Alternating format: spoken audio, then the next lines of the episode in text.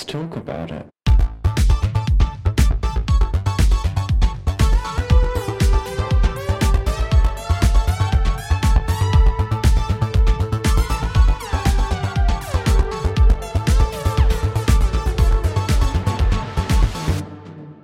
Hello and welcome to another episode of Thick Radio, the gaming podcast where we talk about gaming and everything in its orbit. I'm James. And I'm Tim. Let's get into it. Today we're joined by a special guest. You know them, you love them. It's Mike.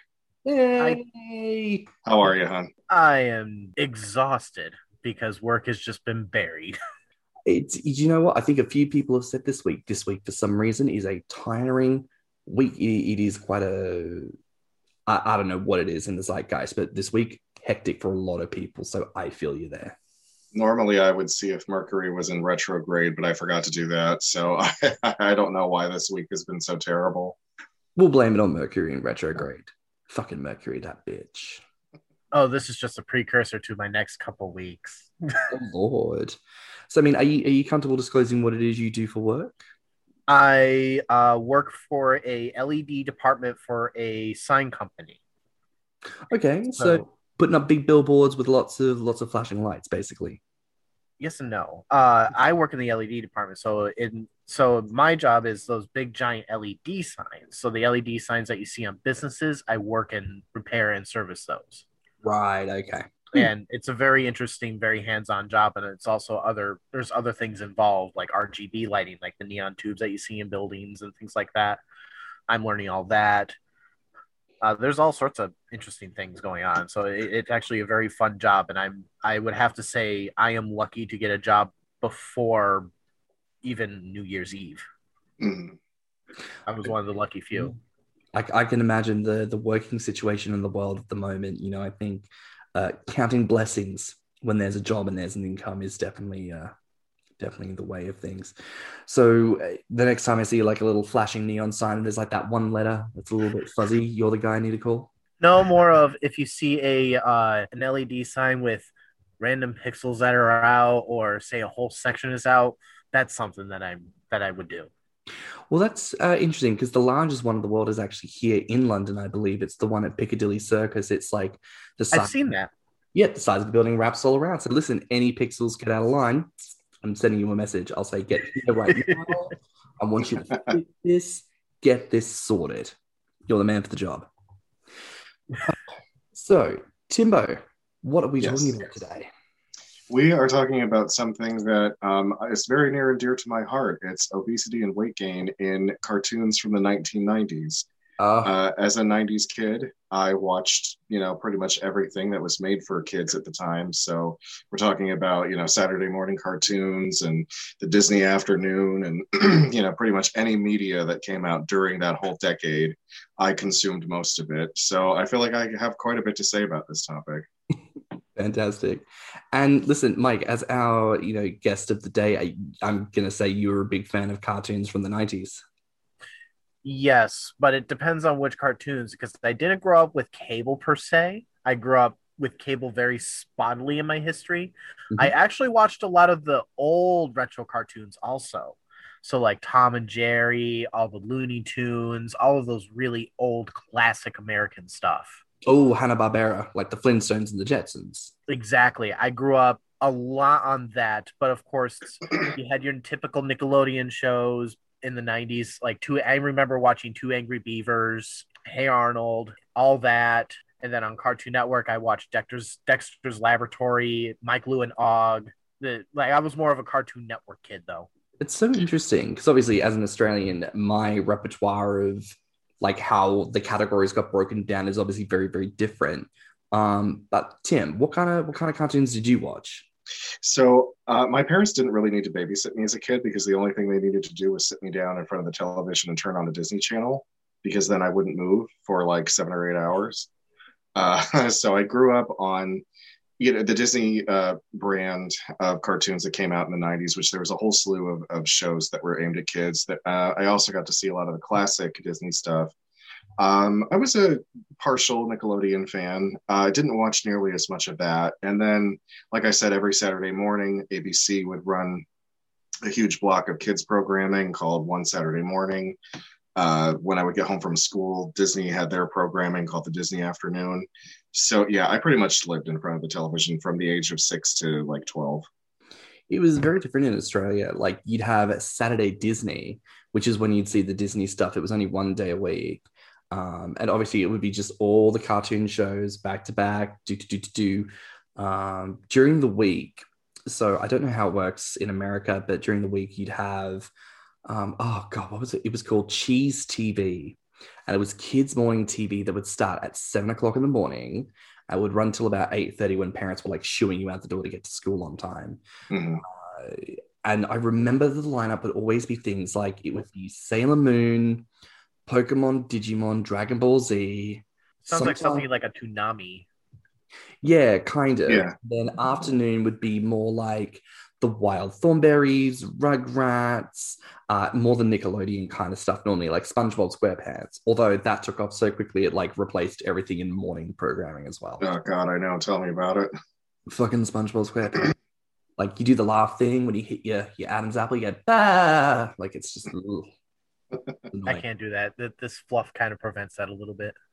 You do have a luscious beard, and of course, I I know one or two things about having a little uh, little bit of luscious, little bit of fluff around the around the chin. You know, it's a bit of a little bit of fluffy cushioning. I love a bit of that. This this is getting trimmed. I can't do this. This is the as you see, it grows poof. There's only so much that one can do. Hey, at least you both can grow a beard. I feel left out of this because I can't grow a beard.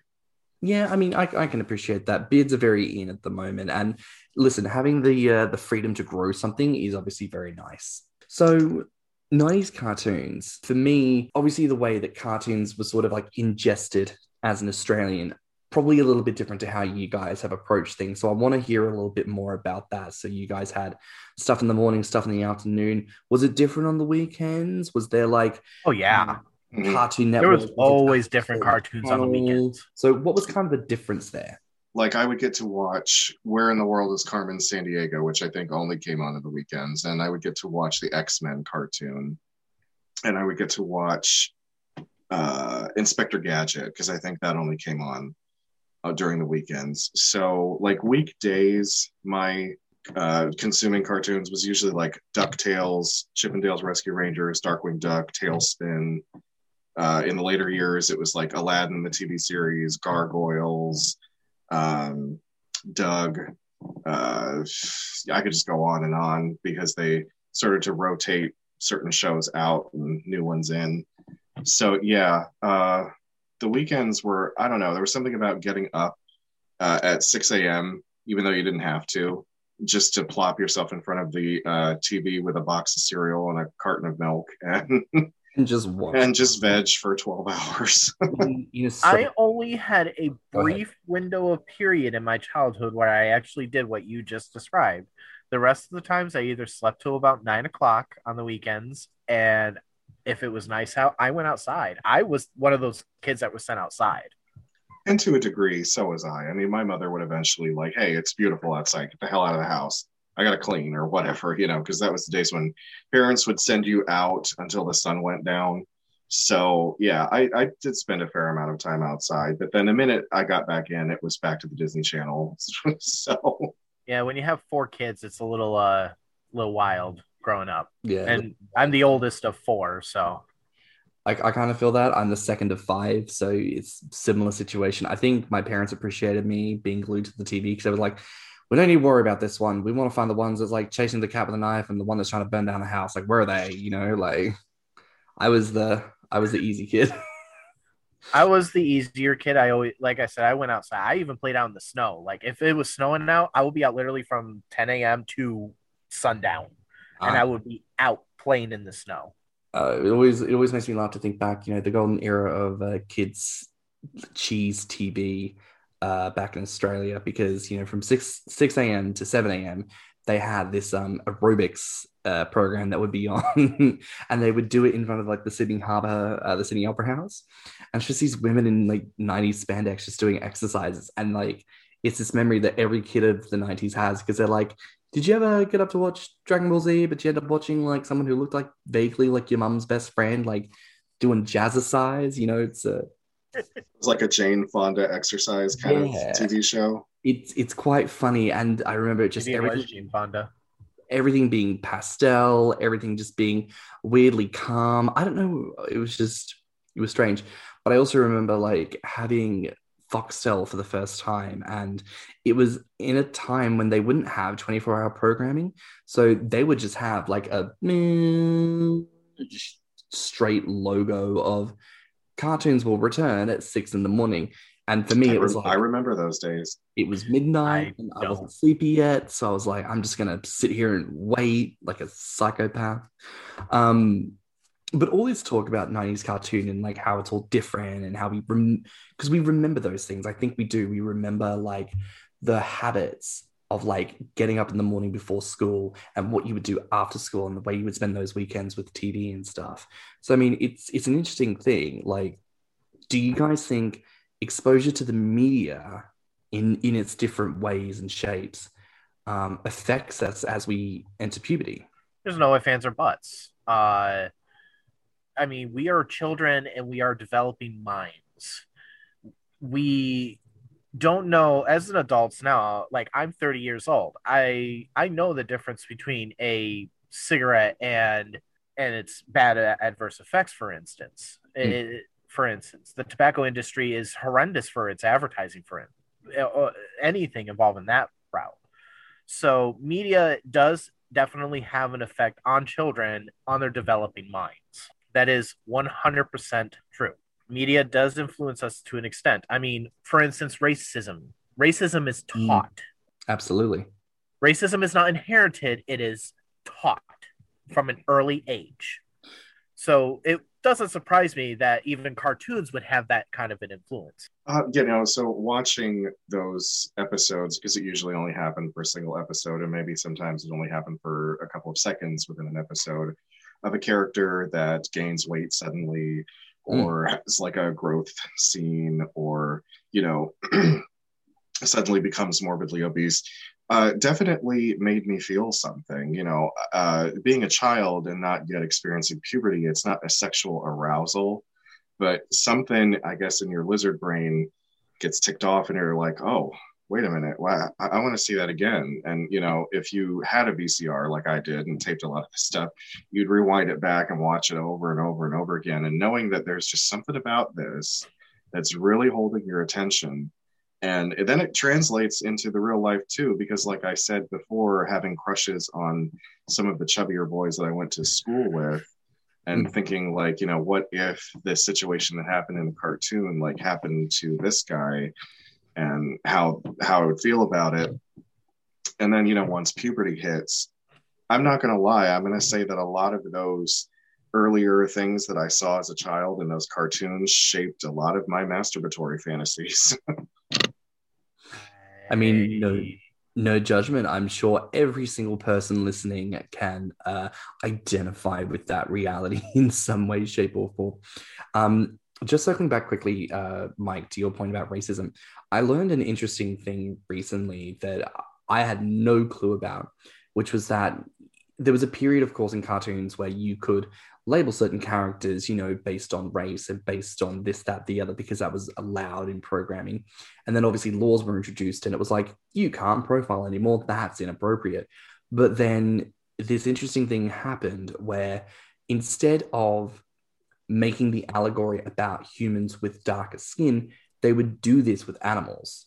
So that's why you then have this spat of shows where all the characters are anthropomorphic creatures. And then, much like in Zootopia, you know, a Disney film from recent years, you know, you would divide them into carnivores and herbivores, and then you would divide them into animals, you know, who were seen as, you know, more, uh, what, more stupid or more this or more that. And they would treat them in a certain type of fashion that would essentially code in a young child's brain when you see this kind of attitude repeated, you are to translate this into other people. And so it's all that kind of nasty negative narrative, which is super interesting because then it makes me think if people had to be underhanded when it came to that kind of stuff, things were so overt with weight gain in 90s cartoons.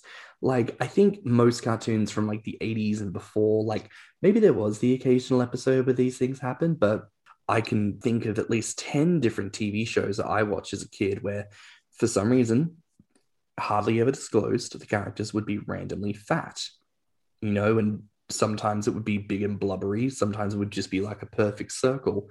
But for some reason, they were fat.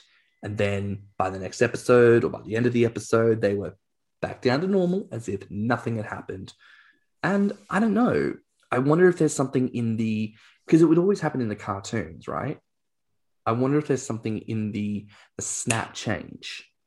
You know, the fact that they were thin, now they're massive, and now they're back down to thin again. If there's something in that immediate transformation that triggers the effect in our minds, because of course, weight gain you only see over time naturally. So how can you appreciate it in a 30 minute window? Gotta gotta make it nice and quick.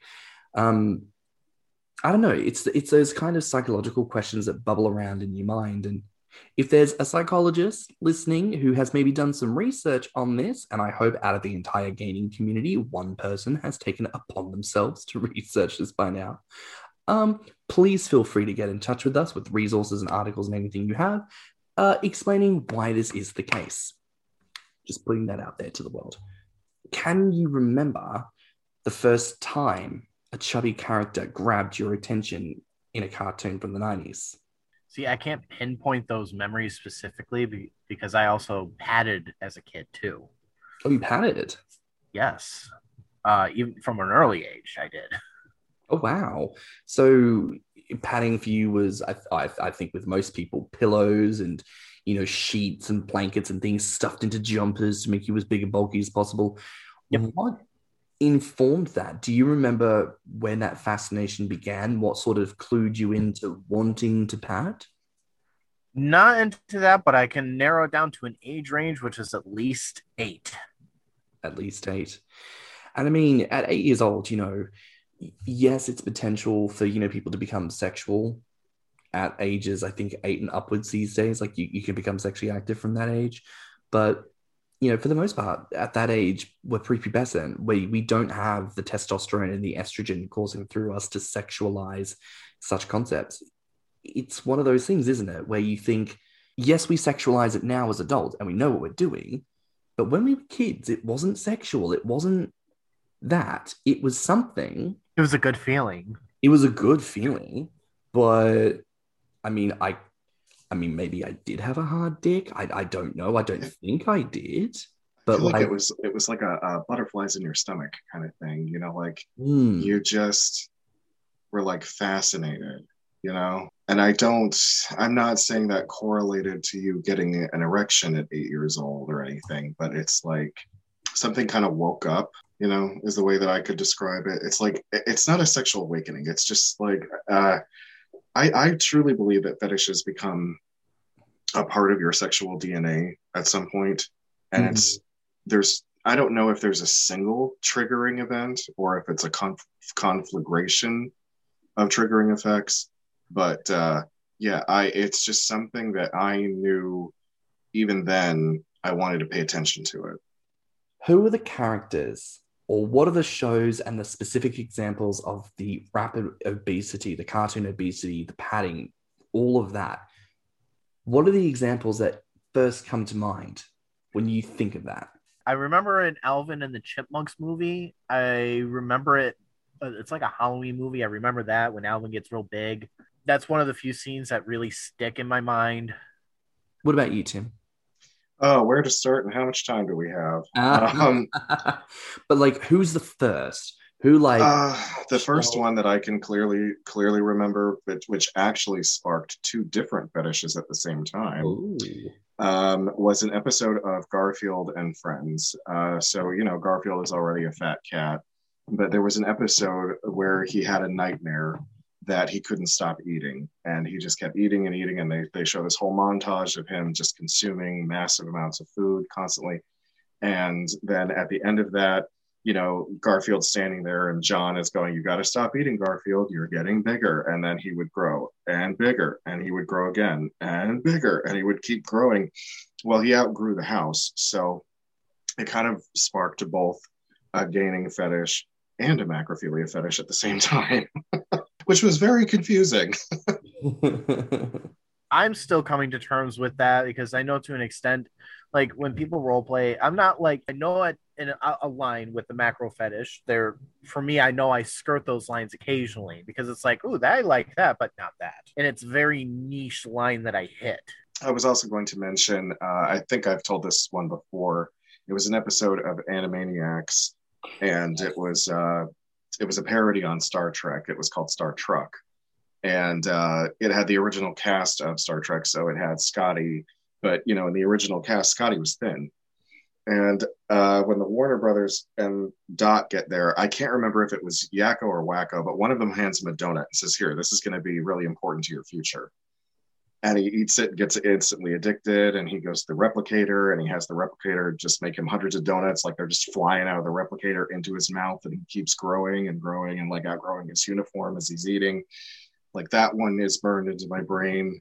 And and you know what? I would i would genuinely challenge listeners find us the tv show the cartoon tv show of the 90s where they did not have a magic weight gain episode I actually do remember another. It wasn't a. It was. It wasn't a show, but it was a live action movie, and it was a Disney film. I do remember that.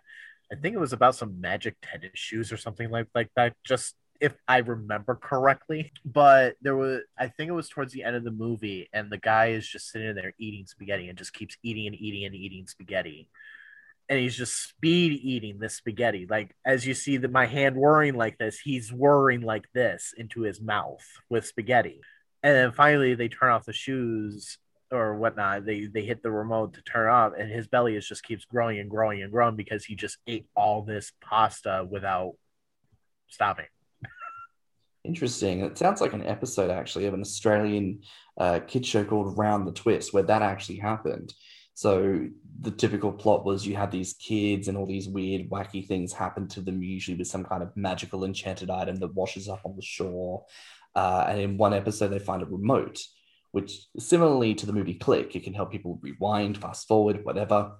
Uh, and there's like the bullies, right? And the bullies, they find this remote because they're doing some kind of spaghetti pig out uh, for a fundraiser. And so what they do is they get the the big dumb bully who's going to do the thing. He's sitting there in his gingham and he's eating, and then they press the fast forward. He just goes, and it gets to a point where the spaghetti, he's not even moving his hands; it's just flying into his mouth. And all the parents are leaning back, going, "Oh my god, oh my god!" And they snatch the remote off the bullies and they're like, "Stop! You don't know what it's going to do!" And they stop, and he's just sitting there going,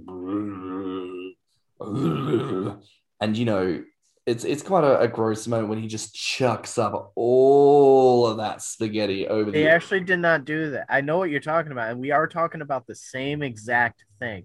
But in your Disney movie, there was no throw up. There was. It was oh. like at a credits kind. It was like literally at the tail end of it, and they did like cut out when they went back to it.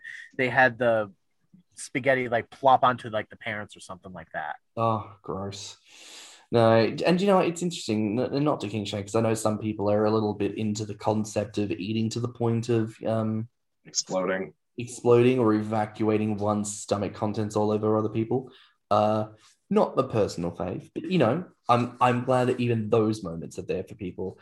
The examples that come to mind for me is like Lilo and Stitch because they did a TV show and like one of the aliens was like a chef that would make fattening food and his evil purpose was to like fatten up the citizens of any planet so that it would be easy to invade uh, and there was like an episode of Doug where he was feeling very body conscious, and so he's slim, but when, and on the diving board when he takes off his singlet, it's just this huge blubbery mess that happens.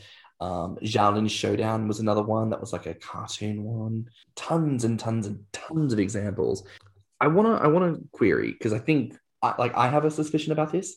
Do you think that those episodes and concepts came about just because adults and creators thought it was funny, or because there were secret fetishists in the cartoon studios?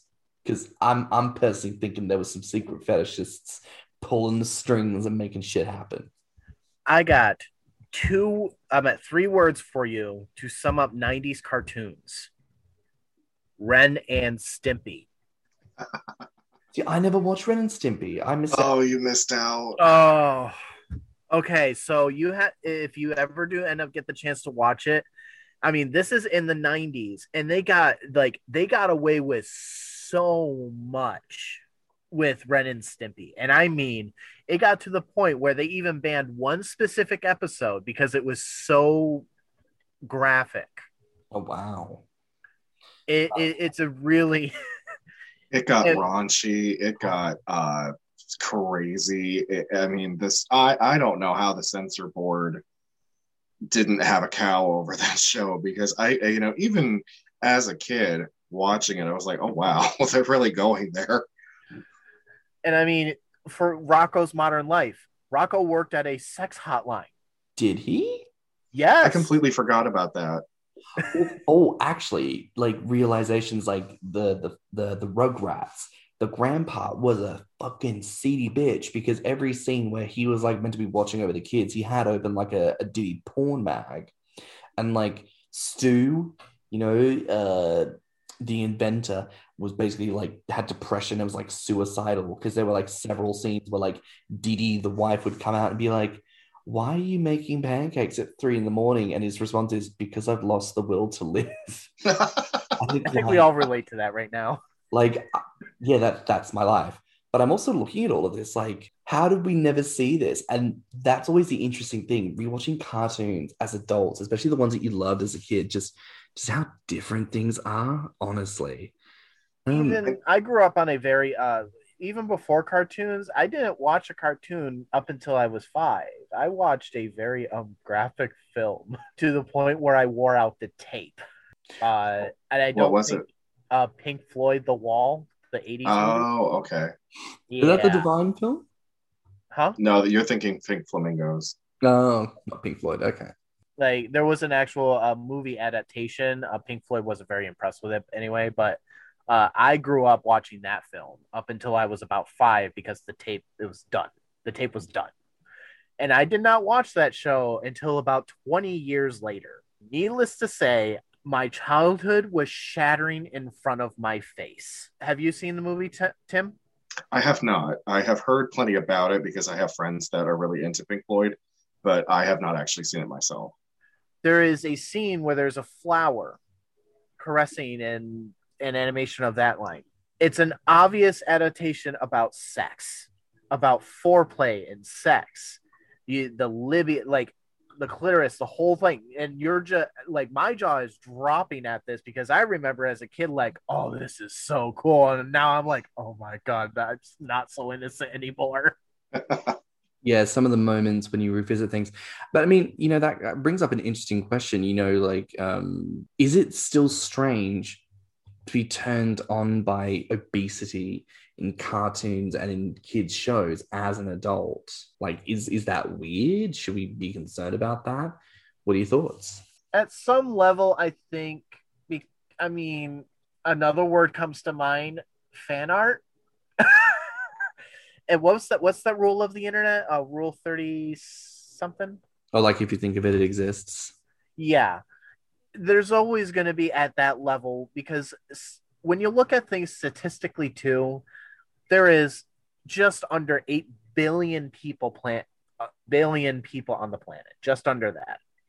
Statistically, that has to be possible. I don't know if it's strange, but I think your point about fan fiction and fan art is actually pretty on the nose. Like, what is a kid's cartoon other than a drawing that's marketed towards kids? But you know, like what And drawn by adults. But know. drawn by adults? You know, like a film. As somebody who studied film and television, you know, all produced media has codes and conventions that it follows. That's why we like it. That's why it makes sense to us. So it would make sense that to create sexualized constructs, to create things that we become obsessed with as children that brings us back looking for more, more, more, more, more, that adults, knowing that kids are wired to look at those things, would subliminally include that in the products that are catered towards us. So it makes sense. I I don't think there's anything wrong or weird about it. It's like Avatar: The Last Airbender was one of my favorite shows as a kid when I was in high school. I got the pleasure of rewatching it recently, and I loved it just as much because it's still a great show. Steven Universe, I think a lot of just actually finished that for the first time. such a great show. I think a lot of people glomped onto it because it's such an amazing expression of queerness and love and positivity and My my boyfriend was actually surprised about that. Um, he uh, he's on spectrum as I am I, but he's on a different end of the spectrum, and but he has a lot of friends who are also on spectrum, and one of his friends is uh, gender fluid, Mhm. and with the for with shows like Steven Universe, because I watched it with him and he actually enjoyed it. Mhm. I didn't think he would because we're very we're intellectuals. We we watch a lot of educational stuff, Mm. a lot. and he actually was like, I understand one of my friends a lot better. And he's like, I I asked him like, what do you mean? He's like, well, I understand now about when you wake up feeling like a man, and the next day you feel you wake up like you feel like you're a woman Mm. or a female. Yeah, like I think it's it's shows that are made for children, made to educate them in the way that they need to. But then we as adults who see value in it, you know, we still take from it. So obviously, in that regard, from that we're taking a sense of learning and a sense of wholesomeness. And from cartoon and other media, we're taking sex. We're taking uh, obsession and fascination with however we do that. Um, what are your thoughts, Tim?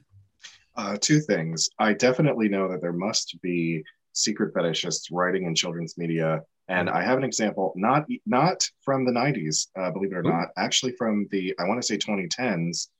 It's uh, have you ever seen Teen Titans Go? Oh, like the Teen Titans remake? No, didn't. Yeah. So there was an episode where they it was called Smile Bones, and it was a stupid title. But um, the whole point of the episode was like, I think it was Beast Boy because he's kind of the glutton of the group, was just consuming food without even trying to like chew it, taste it, anything. He just wanted to consume as much food as possible, right? So he convinces all of the others to start doing the same thing. So they all just start chowing down and eating all this food, and like it actually shows their bellies growing as they as they're doing it. Well, Beast Boy and Cyborg take it too far. They just keep eating and eating and eating, and they get huge and round. And then, weirdest fucking thing ever, their bellies actually become sentient and Oh. take over them and grow to enormous sizes and start attacking the town like Godzilla's. Oh, and I'm like, okay, that fetishist wrote this. Come on. This is not just like, what was the point of this episode? There was no point. This was a fetishist just sowing seeds among the youth. Like, here you go, children. This will come back to haunt you in 10 to 15 years. Listen, God bless them, you know, doing the Lord's work, instilling in the new generation of gainers. Um, thank you oh so much. You know, it's like Zootopia. A lot of people were looking at the fox being like, I don't know why I'm so fascinated by this character. And it's like, give it five to ten years. It'll it'll come back round to you. See, I when it comes to the shows like Zootopia, now I'm also in the furry community, as as my boyfriend. Me, I have when it comes to gainer art, I I'm often out I'm not out there as in per se, but I often seek out gainer art in the furry form and I really like it. So cartoon stuff definitely does affect at some level. I, I actually want to ask if, if you're comfortable to speak on this because you say that both you and your partner are on the spectrum. You know, can I maybe inquire a little bit what that experience is like gaining whilst being on the spectrum? I mean, is it is it much of an effect? Is that something that you have to factor in how you approach gaining? this is where I approached it. I approached it more of a very logical, straightforward standpoint. Right. I had to, I looked at the pros and cons. I looked at what was ex- at the time because I made this decision briefly in high school. I was 19. So, I mean, I was technically legal, in quote, but I was in high school. And I do remember being on MySpace before Grommr even came out. Uh, and I think I found Bigger City after that, and then Grom. Not long after that, my friend showed me Grommr. So I never liked myself. I when I looked at myself in the mirror, I did not like how I looked, and it bothered me on a deeper level than it just bothered me. I hated it. It, it- it- I looked at myself. I'm like, ugh. It took a while because my professions and jobs did prevent that. Yeah. I was an unloader at a Walmart, uh, so a lot of manual labor. And then, then what got me really going after that was I switched to IT, and the weight really piled on after that. Uh, I reached my highest of around 254 ish. Beautiful. Judging by my photos, I gained a little bit more the month later, and then I dropped because uh, in 2016 I went through a very dark period in my life, and I had to do really a lot of soul search. One of the things was I want to be happy as who I am as a person, and I like I like when I was bigger. I really liked it. It made me feel comfortable with myself.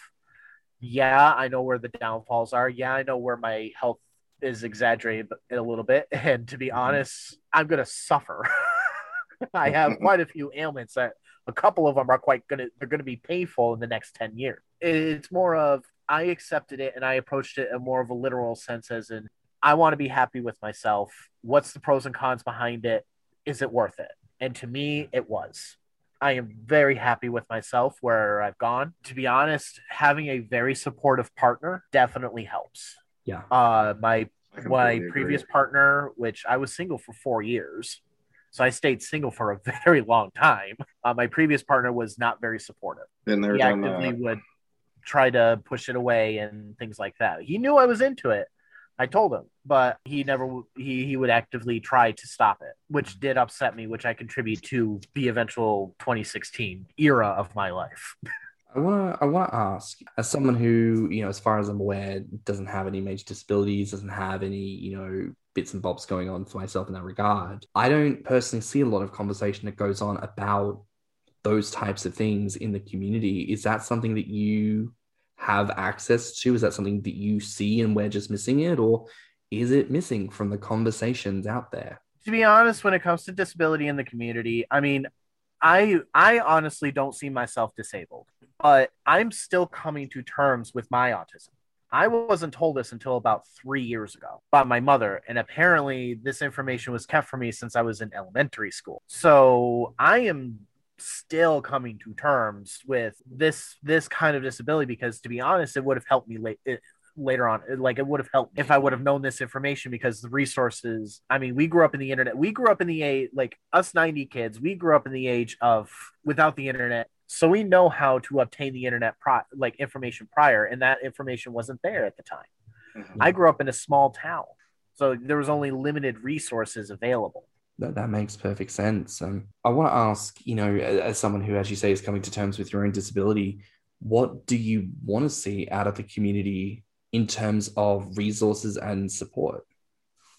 Well, there's like a couple of people that I know on Instagram who fall on the spectrum, who are bigger guys, and they they say they're also on spectrum, and that's actually very nice to see Yeah. to them to be open and forward about it. Because another thing that I I have noticed I shared with them there was a there was a similarity I shared between all three of them, and to be honest. So it's nice to know that there's other people out there like me who think who have the same line of thinking. I mean, I've been on the game like I, for instance, I, like I said, I've been on Grommr since it practically launched.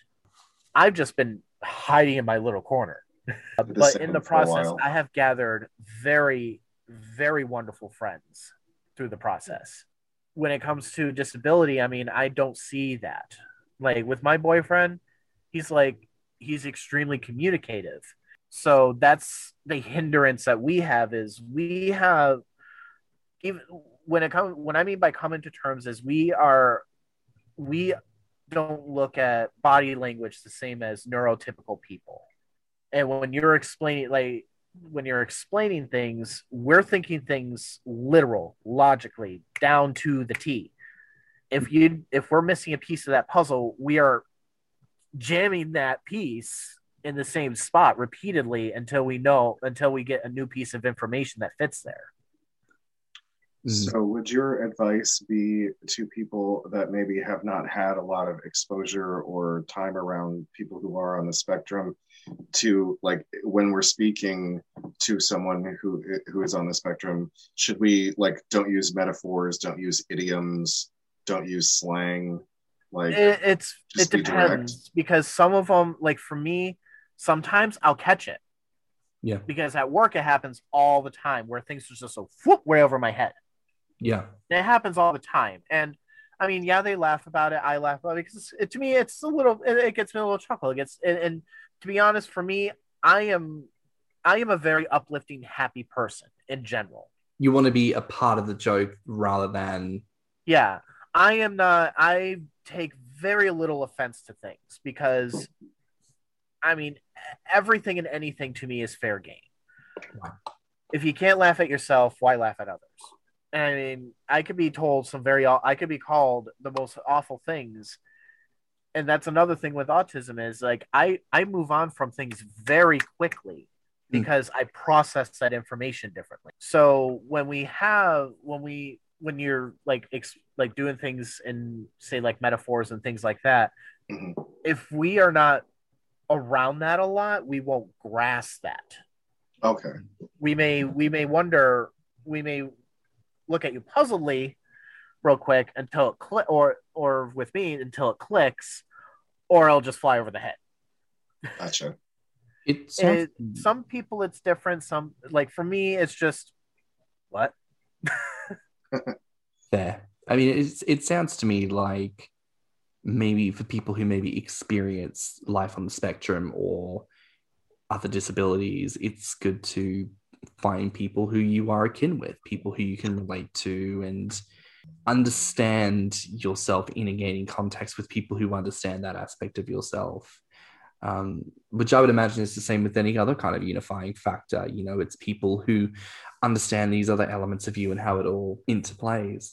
What I want to ask next is um, because obesity as an epidemic, especially among the youth of the world, we're starting to see people take more strong measures against sugar in drinks, foods that are permitted to children, the way food is marketed to children, even characters who are overweight or obese, the way they're portrayed, you know. For example, Santa Claus. When was the last time you actually saw in a movie a fat Santa? Because now Santa is big and muscular. Or he like the Kurt Russell in the Christmas Chronicles, where he's, you know, trim maybe with a tiny pot belly, but for the most part he keeps in shape. The the weight is largely exaggerated for some reason. I want to ask you guys, just in relation to this, what do you think is going to happen in kids' media in terms of we've had this heyday of the 90s, things are still happening now. Where do we think that's going to go in terms of obesity? because of how I was raised as a kid, I'm a firm believer of send him outside. to be and I'm going to be sounding I'm going to sound extremely ageist and extremely biased, but this is I'm 30 years old. Yeah, I don't have a lot of experience, but I have a lot of blue collar experience in temp work. Younger generations to me, they need a bit more structure in their life. I, I like I said, I was a kid that was sent right outside. I never want I, I cable was on and off in my life often. And for I would have to say for a good chunk of it, I grew up without cable. I watched a lot of movies on VHS, DVDs, did all that stuff as a kid. But we know I never watched a lot of TV. And I contribute that to my upbringing, which has made me extremely humble in my own ways.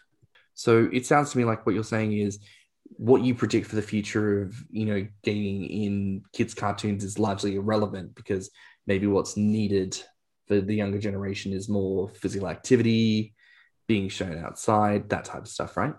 Yes, I I think that they kids like like I said, I look at this kids you want them to live happy fulfilling lives. And with I mean, yes, gaining does have downsides and sometimes gaining has that really deadly downside if you're not careful. I mean, I've had my brush with small health problems, thank goodness. I mean, I've had an inflamed pancreas once. Right.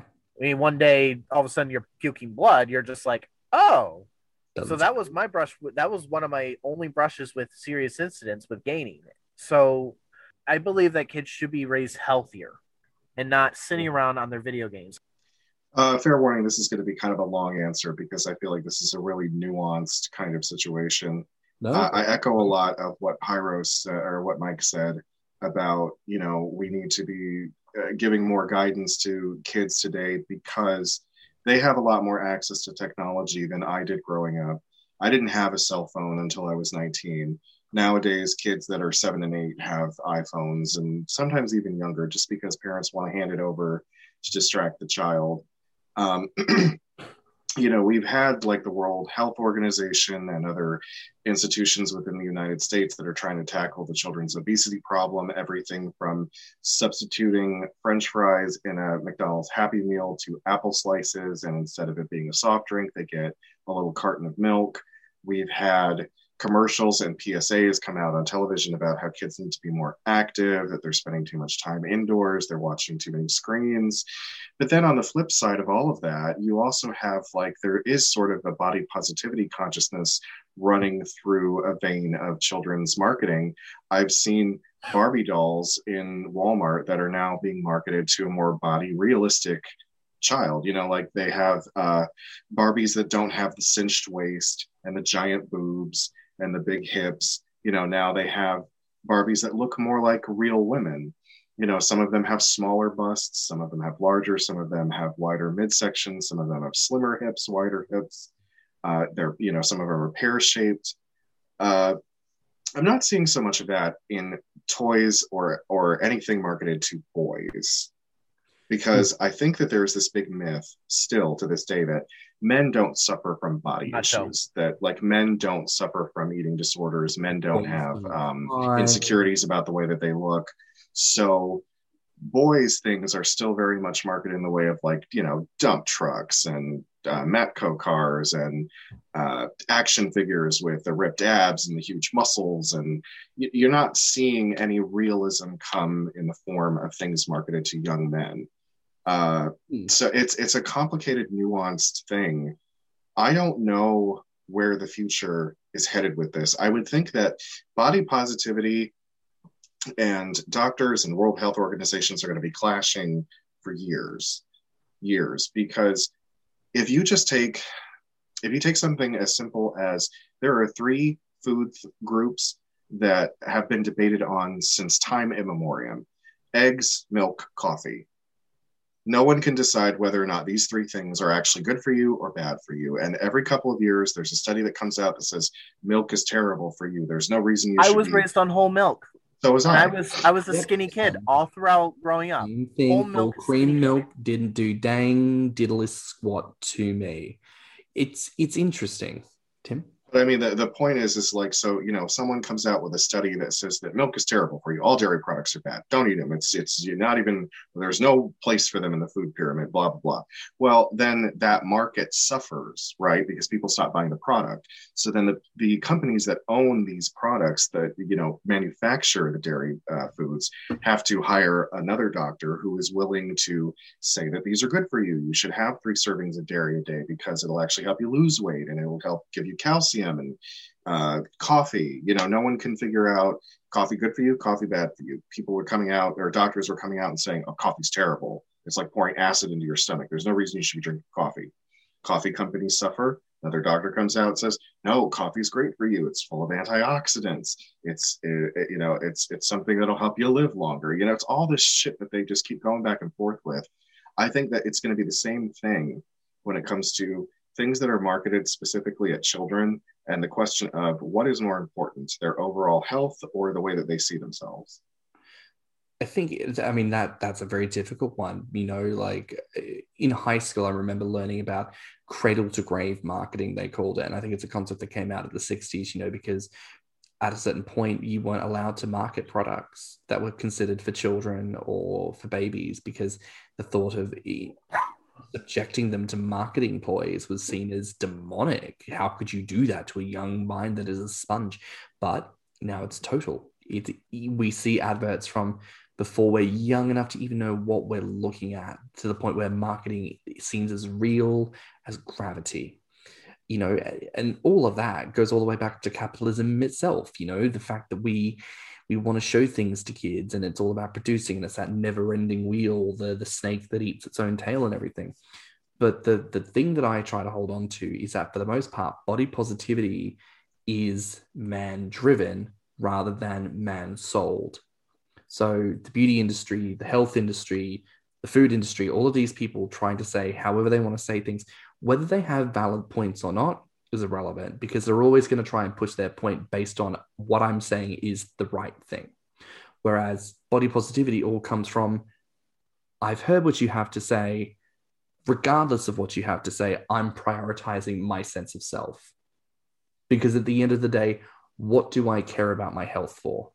Why do I care about my appearance? Why do I care about my diet? Because I am meant to love myself. But if I don't start off loving myself, what is the fucking point? And I think that's where it comes down to. And I think that is where it's good that I think some shows will start to move in that direction. And where I think, as individuals, each and every one of us needs to make sure that's where our feet are planted when it comes to gaining in a political and in a social sense. Because that is how, when people come to us with comments, queries, critiques about our mm-hmm. weight and our lived experiences, we are then able to speak and say, no, ma'am, this is my truth. This is where I come from. And because it is of me, you don't get to take that from me. And that is very powerful in our world to have something that the world cannot take from you. I think we're wrapping up about the end of our show now. So I just want to ask quickly, Mike, do you have anything you'd like to promote? I am awful at that. That's it. You, there's something to promote. That's fine, girl. Do you have an OnlyFans that you would like to promote? I It will be under the same name. I also do have a Venmo, which I use way more than PayPal because Venmo is more direct. There you go. Same So, handle. I it basically just Google Pyro TV Fun. It's like an online profile. There you go. So OnlyFans and Venmo at Pyro TV Fun. And what social media handles do you actually use? Like, what platforms are you on? I am technically on Twitter, but I do not use it. I've only I got on it during Black Lives Matter to uh, figure out about my local protests. Good, good, good. Um, so I've kept that just for informational purposes because the coronavirus in New York State, we had to keep a track of that. So I just keep that for that purpose. So I don't use it. But I'm on my Instagram a lot. I do post a lot of belly photos because it's me. And I have a lovely underwear connection collection, so I love showing it off Very nice. on my So- Instagram. There you go. Instagram at Pyro TV Fun. And listen, everyone, thank you so much for joining us tonight. That's a wrap here on Thick Radio. As always, you can find me on Grommr and Instagram at Stanham and Twitter and YouTube at StanhamG. You can find me on Grommr as Orpheus. You can find me on Instagram and Twitter as Thicky Mouse. And of course, you can find more of what we've talked about today on Instagram at Thick Radio and on Patreon at Thick Radio.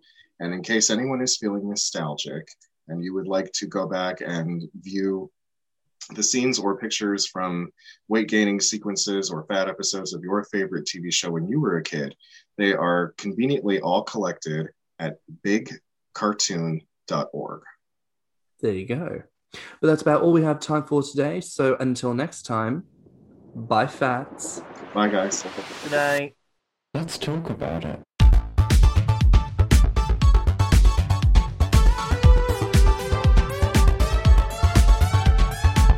Thick Radio is a Patreon and Enter app podcast produced by Stan and Thicky Mouse. Mixed and mastered by Stanham. Our artwork is provided by Lukitu. Our theme song is provided by Spotify Cream.